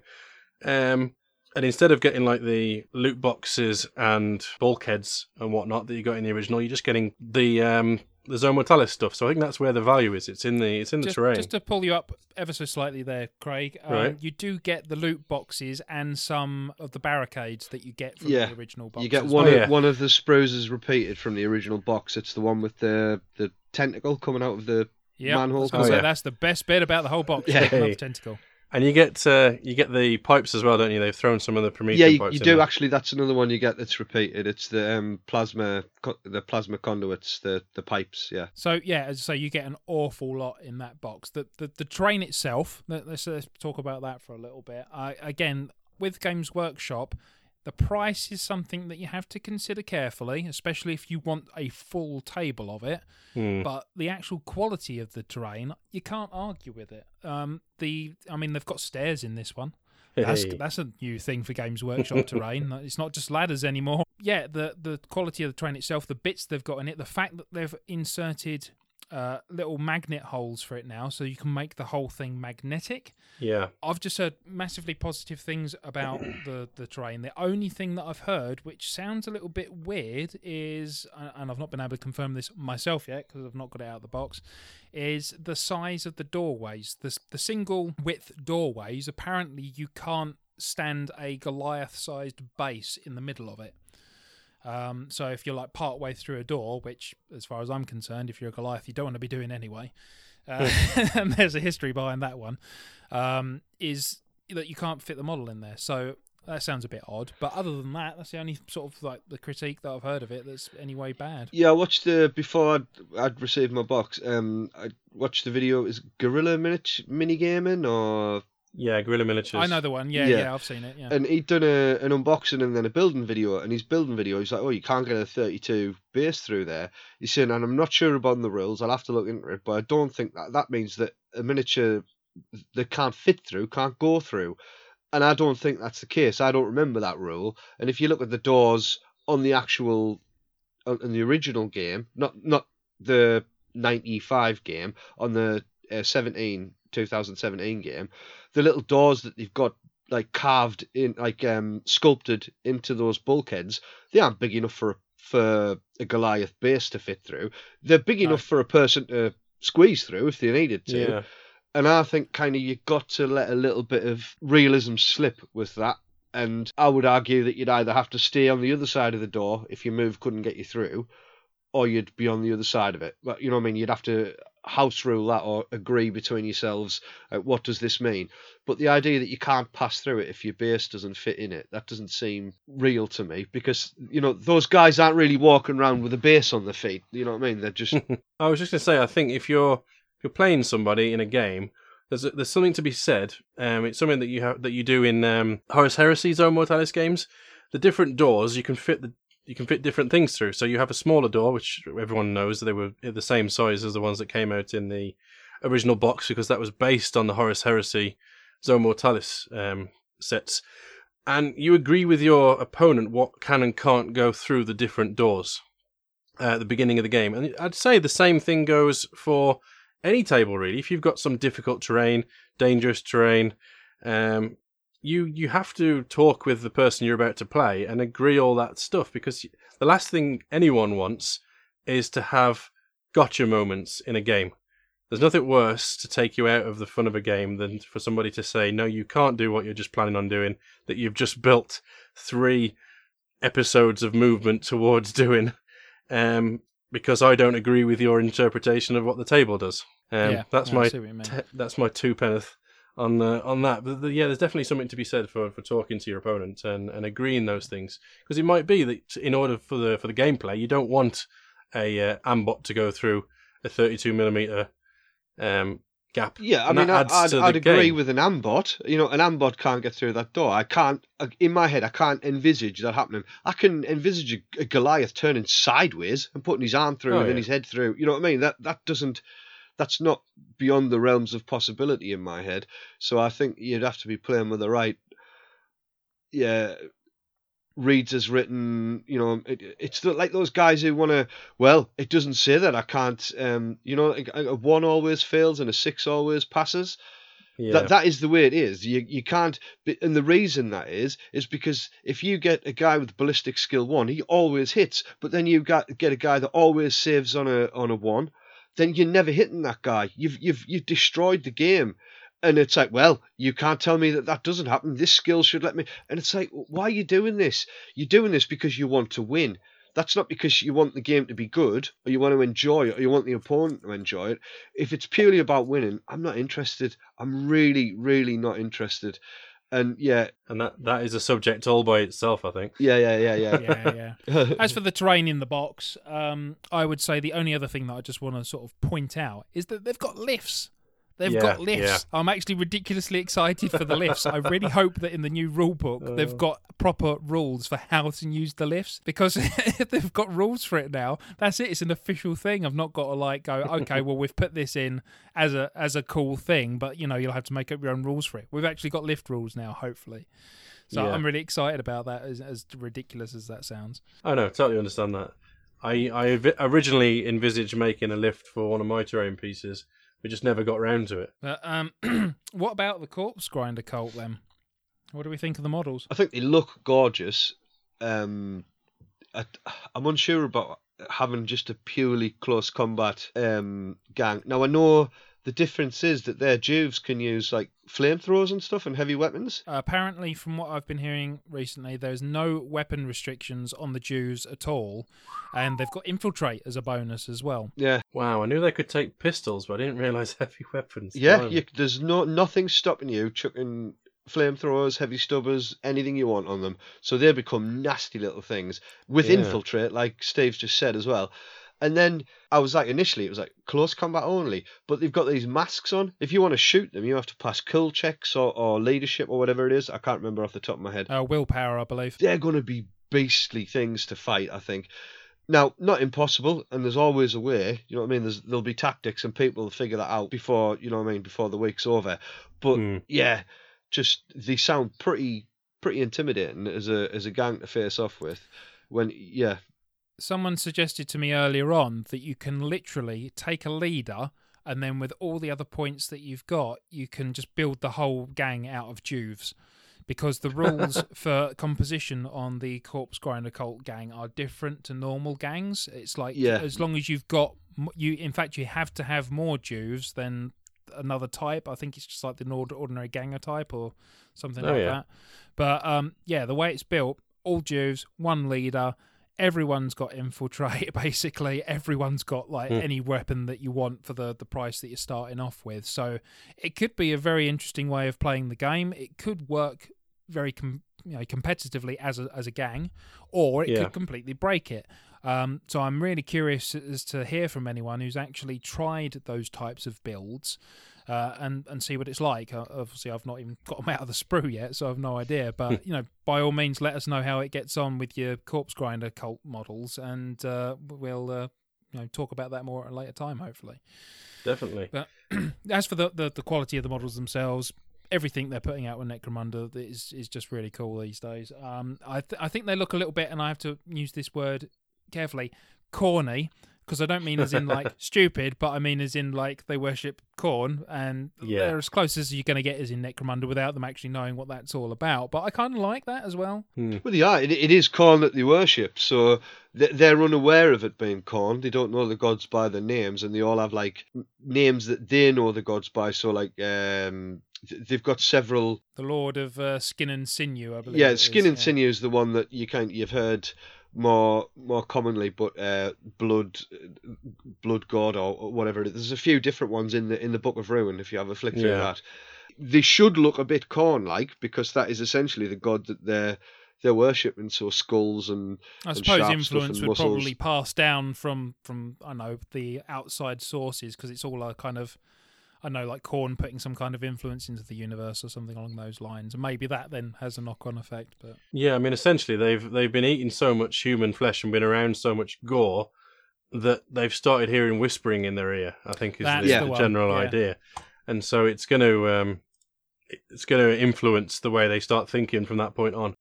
Hmm. I've got to say that when I first started out with Goliaths, I absolutely loved building gangs that were based around close combat and being absolutely brutal killing machines. But Hmm. you know, games I've played since then, it's become become a case of that shooting has become a massive, massive part of Necromunda, and, and I this is the thing I don't remember in the original version shooting being so important or having such an emphasis on it for winning games that I thought I seem to recall that there was more of a balance between the close combat aspects and the shooting long range. Van Saar was always very quick off the bat, good shooting gang. They always had access to, and mid game they were known as a cheesy gang because they were able to shoot up quite quickly. Um, they were able to to become more adept at, at shooting than other gangs uh, sooner. So it, it, you always found that it tended to be Van Saar that dominated campaigns. So it was a case Yeah. of in the old version, it was still the same kind of thing that shooting was the the way that everything went eventually anyway, rather than close combat. Yeah, Well, I've got to say then, even more so now, I'm really interested to see how a close combat group does, where that's the emphasis. I mean, they've got Yeah. a couple of little tips and tricks that I've heard about, like with the cards, where you can sort of try and dodge out of the way of things coming in and all kinds of stuff like that. So, you know, it's going to be really interesting. I'm really looking forward to sort of getting to grips with the box and, and seeing what's going on with that. I don't think it's by accident that when they release a two foot by two foot board, uh, even the tiles that you can buy, the plastic tiles, make a two foot by two foot square with that kind of semi zone mortalis, semi um, multi level uh, terrain. That they bring out a gang that you know, what I mean, will benefit from tight corridors. Uh, that don't allow and like corners and, and stuff like that that allow them to sneak up on the enemy and get in without taking too much fire from like uh, you know what I mean there's not many firing lanes in a in, in a two by two zone mortalis Yeah. game not the way they've, they've yeah. illustrated it and I think they've they've brought that gang out to that accentuates their strengths definitely a lot more than say if they'd have been brought out Yeah. in the original game or, or or like midway through the the um the release cycle I think it has struggled a little more.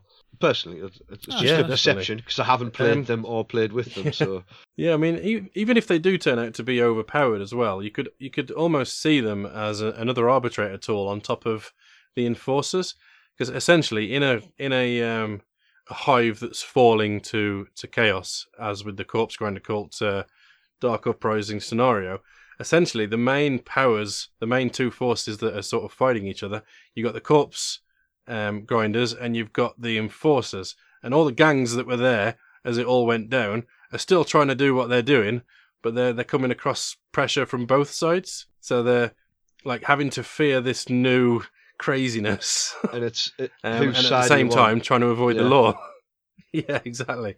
And they're sort of sandwiched in the middle, so you can almost use them as an arbitrator um, to put pressure from from both sides on the the players in a campaign. Speaking of an arbitrator putting pressure onto people, uh, we've also got the introduction of the subjugator models. Oh yes. um, which is interesting because I mean, again they sounded really cool when the enforcers came out, but obviously there were no models to represent that, and there were a number of people I think that went to like the uh, the Ogryns with the uh, the big shields on them and were like Oh, yeah. the shields off of them or just using Ogryns full stop. I know I was. Well, they weren't far off the mark, to Um, be fair, were they? I mean, they, No. they look. Because they had great big Yeah. grenade launchers as well, which is what Yeah. the the rams are. I didn't even realize that at the time. I thought the ram was literally like you know the things that the, the police have to go knocking down doors. I thought it was like that. It, it I is. thought It's if you hit it's just a someone with that, forty it's gonna be first millennium version of that, though, isn't it? It's it's pneumatic Yeah. with a with a grenade grenade launcher attached. underslung. Yeah, because when I first saw that, A and couple of pistons involved. And I thought it was a bit steep for a close combat weapon, and then someone pointed out to me, "No, hang on, it's it's got a grenade launcher on it as well." It's like, oh, right, okay. Points wise, that actually makes a bit more sense now. Plus, it's also a bit more versatile, so that's cool. I, I, I've got to say that the model though annoys me ever so slightly because of the just the ram bit at the end of the weapon. That's kind of like that hammer shaped head that goes over Yeah. where the grenades launch out. And it's like, has someone actually had any weapons experience who's made this? Because the grenade coming out of that hole is very likely to catch the end, and if it does, that's game over for you, Sunshine. it's like uh, you just Risk and that they'd have reward. Change the shape of the ram bit at the end, or or dropped the grenade launcher down just a little bit further so that it didn't, you know, get in the way of things. But you know, it's just me being picky about stuff. But overall, you know, again, the, the look of the models is fantastic. I love those. It's uh, it's like those planes in World War Two that had their machine guns timed the to propellers. avoid the uh, the propellers. It's Yeah. that sort of thing. Maybe it spins and it's and it's time to avoid the uh, the Oh, so it's, way. it's time so it'll only fire when there's not one of the things in the way. Yeah, that's something I hadn't considered. To be fair, um, but yeah, or I maybe mean- it only does it when it's extended. maybe. Um, Oh. So yeah, the subjugators and the enforcers. Any thoughts on those guys? I've never really been drawn to them since they were released. I, I, I, I was out of the hobby. I was out of the game before arbitrators or anything like that came in. Enforcers, um, and then when they brought them back, it, I, I think they're lovely sculpts. I, they sound like a decent gang to run with. They just never grabbed me. There was not like a theme or a hook that I was like, oh yeah, yeah, yeah. They just seem a bit vanilla. And when everything else has so much character, I, I find that yeah, I find them a little bit. I'll keep them and I'll probably build them and work with them and, and see how I feel like playing on the table with them. But yeah, they just they don't blow me away. Like as a, as a thing, Yeah. they're just coppers. Do you know what I mean? That's all they are. They're just well, coppers in the if nothing else, I would say that it's worth holding on to them because, at least from my point of view, as someone who likes to arbitrate a lot of games, they're really useful to have if you want an extra threat thrown into a scenario. Um, I would Yeah. say that beforehand they were definitely viewed as this kind of. It's almost well, to be fair, given the time frame, it would be, but it's more like Judge Dredd. In the sense of that, when the judges turn up, you run unless you're an absolute nut job who wants to be shot down Yeah. um, because they were tough as nails. Whereas in this version, they've kind of reduced the toughness of them, and they don't seem quite as threatening. Now, I don't know if that's just me and the way that I've played them as so far, um, or the what you know what I've heard about other people using them and things like that, but or whether it is literally where they've just kind of toned down the aggressiveness of them. And I wonder if that's where these subjugator ones might sort of help pick things up a little bit. Yeah. Well, I, I, they certainly look more interesting now. You've got the different types, without any doubt. Um, yeah, that, that w- without a doubt for me, um, they certainly make it a little bit more flavourful, a little bit more interesting. Like, I'm definitely not getting rid of them. You know what I mean? Like, They're part of a very expensive box of plastic that I've just purchased. that they're getting used and they're getting built up and they're getting painted.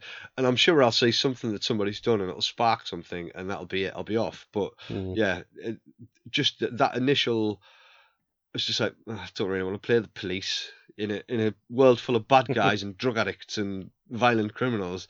Don't really want to Yeah. be the police, you know. It, it, it, it I think I feel the same way as you, to be honest, on that one. Yeah. Yeah, the campaign rules are a little bit goody goody.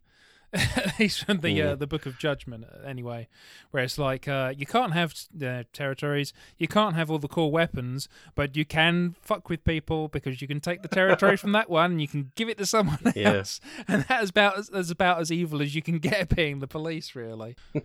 Although the scavenging rules was something that it alluded to in the Book of Judgment that you could do with the enforcers, but obviously that's only just come out, so I'm really curious to see what that's all about. Yeah, I haven't looked at that bit myself. I think it's nice that they came out as plastic as well, as opposed to I think a lot of people are expecting some Forge World upgrade packs to get the uh, to get the models. Oh, the subjugated ones. Yeah, you're absolutely right. Because Yeah, I, yeah. confirmed that earlier on. They've got all the shields and everything on the uh, plastic sprues, so that's nice. And I suppose a very small shout out to the uh, flame dice as well, which we've kind of like Yeah. overshot, obviously. And we've got the Book of Ruin, but you know, I'm going to have to spend a while going over that. It's going to be a good read, though, I suspect. Yeah, I think there's a lot more content we need to cover in future episodes on this uh, on this box. Oh, absolutely. Yeah. I mean, it's it's just unfortunate the timing of uh, the podcast versus the uh, The release. the release of Yeah. the, the, the box, or at least you know if DPD had actually delivered it yesterday like they were supposed to do, then I might have had a better insight Yeah. into things. I've had a have had a quick flick through the Book of Ruin. It's a really good, decent like um source book and rule book. I think so far. Um, I've not ever had to play anything out of it, but it's nice to have everything kind of in one place. Re cult cultists and um uh Genestealer cults as well. And I like the flavour that you Ooh. can. Anyway, let's get into that another time because yeah, it, uh, Yeah. it yeah. Otherwise, it's going to go on for another hour at least. Um, yeah, but no, it- Definitely. uh, the book in the actual box itself is a nice little self-contained rule but You need everything you need to play is in there. You know, you don't need anything else for that. Yeah. And then you obviously pick up the extra rule books and you can start chucking extra stuff in. Um, but no, I, I I'm really happy with the with with the release as a whole. Okay. Uh, anything else you guys want to chuck on there? No, I think that's Nothing it. we Yeah. couldn't tackle on Fantastic. some of the Plenty of episodes. content for the Dark future. Rising, Dark Uprising box set. Um, we're gonna have to give it a bit of a playthrough, and uh, Craig, you can come Mm. around and have, have a go on my copy of it. But uh, yeah, we'll see Yeah. how it goes, and we'll talk about it more in future episodes. So, just as we're hitting the end of shooting the shit, uh, what I want to do is just sort of elaborate by going that in future episodes of shooting the shit, it will be a bit more varied because we've already started talking to people um, who we think would be worthwhile to have on the podcast about doing interviews and things like that. Potentially a couple of competitions coming up in the future as well. Um, so we are going to try and keep it as varied as possible rather than just discussing the, the next thing that's coming out. A um, couple of ideas that we've thrown around are things like uh, what we're referring to as the arbitrator's test chamber. So, if as a listener you have ideas for a potential gang build or just one model that you thought, you know, what if I load it up with this particular kit, but I've not had the time to try it out, then uh, by all means, you know, uh, send that idea our way, and then we'll throw it into that segment about you know testing things and report back on, on how it went. Similarly, if you've got ideas for other segments as well, let us know. We'll see what we can do about it. Uh, but in which case, then, guys, if that's it for this segment, what we'll do is we'll hand back over to Blitz and Krieg for part two of their murder brawl report. Thank you, Steve. I am Blitz. And I am Krieg. And we are here in the locker room at Murder Brawl MMXX to speak with one of the more unusual contestants taking part this year. And that's saying something given that a past contestant in Murder Brawl MMVII was a dog in a giant mech suit. This champion has had runaway success in his first few matches by literally carving through the competition. And possibly their own face. Let's find out, Krieg. So, listeners, please welcome Brother Cudham. Salutations and the Emperor's blessings, infidels. What does he mean, infidels? Brother Cudham, how are you finding this year's Murder Gratifying, Blitz. It's an opportunity to cleanse the underhive of non believers and those who are weak of faith. Admittedly, only a few souls at a time, but nonetheless, gratifying. Creepy! Well, it said you should do what you love and love what you do. Platitudes! Brother Cudham, is there any particular strategy you've adopted for your matches? I apply the three F's faith in the Emperor and myself and my saw. Fear, cause it in your prey. And ferocity, give no quarter and no mercy. Speed is also essential. Too many contestants in recent years rely on keeping away from their opponents until firearms are unlocked. Not me. Close the distance, carve and dismember. Brutal philosophy! That it is, Krieg. That it is. So, Brother Cudham, is there any particular opponent you're looking forward to taking on in the arena? I've heard that the bounty hunter, Gore Halfhorn, is entering the arena again this year. I believe he would be a worthy adversary. Whoa! Halfhorn, you, my friend, are one crazy motherfucker. After a four year hiatus to focus on collecting bounties, we can confirm that the unstoppable wrecking machine of an abhuman, Gore Halfhorn, is indeed returning to the fray of Murder Brawl. But I tell you, that kid is one mean son of a goat. We shall see whose faith is strongest in the arena. I can't wait for this match! Goat versus Gord! Speaking of which, Brother Cudham, we have to ask, what in the throne happened to your head? A select number of my faithful brothers and I were baptized in a sacred fountain, discovered deep within an ancient part of the hive.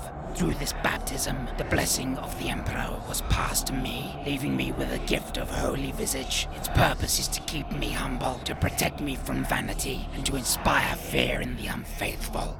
Spooky! There are rumors circulating that you and your coalition are tainted by the war. What do you say? Lies! Spread by the unworthy and the jealous, and those without the ability to divine what is holy and born of the Emperor's will. Well, let's hope any Inquisitors listening agree. Thank you for your time, Brother Cudham of House Cawdor. May the Emperor bless you. that guy gave me chills, Krieg. Chills. Scary man. When you look into those glowing pits he calls eyes, it's like you can see every sin you've ever committed. Indeed. Good times. anyway, stay tuned to Sump City Radio for more coverage of Murder Brawl MMXX with me, Blitz. And me, Krieg. But for now, it's back to the studio. TTFN.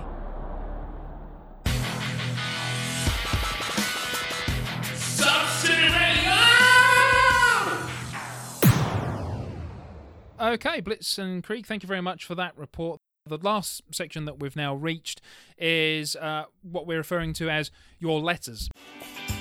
It's your letters, it's your letters.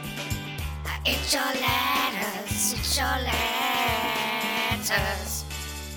So uh, if you get the reference to that one, it's 24 years old now. What we'd like you to do is, obviously, as this is our first episode, we don't have any letters from you guys to, you know, read out and uh, deal with any questions that you've got about the game or the podcast. For future episodes, please, if you've got anything that you want to send our way, we're quite happy to give you a mention in the podcast itself. It's just that we want a bit more audience engagement. Uh, That's Mhm. something that I, I would like to see a lot more of personally, at least. Anyway, so there's that. Um, as other than that, it's it's just coming to the end and saying thank you for listening and, and getting through this far because we're gonna have about two hours worth of rambling.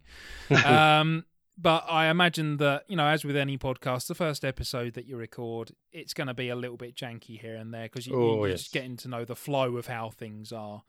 Um, but yeah, we want to open this bit up then to thank yous and acknowledgements. So, um, is there anyone that you guys want to thank? Yeah, I'd, I'd like to thank uh, Andy from uh, Blackjack uh, Legacy, uh, his YouTube channel and Facebook page. He was very kind uh, to share the podcast on there, and he, in fact, um, give it a mention on his uh, Monday Night Live uh, stream as well. So Yeah. much, much uh, appreciation for that. Um, broke his own board rules to to promote us, you know, because he enjoyed the teaser so much. So th- massive thanks to you for that, Andy. Um, yeah, does anybody else want to chuck a thanks in? Yeah, I mean, uh, the guys from uh, Chronicles of the Underhive have been very welcoming when they found out. Yeah, I mean, that was it really. Just uh, I was just saying, just saying thank you, and of course, thank you to you guys for uh, agreeing to do this. No, it's, it's it's been great fun so far. I just hope that this is it's actually going to sound good, and people are going to go. You know what? It's the first episode. We'll let this one slide. It looks like they're onto a good thing. It might be worth a second listen when they bring out another episode. Yeah, if you've made it this far, thank you for sticking with us, and yeah, we'll we'll we'll, we'll get better as we go along. But uh, we're just this is a new thing for all of us.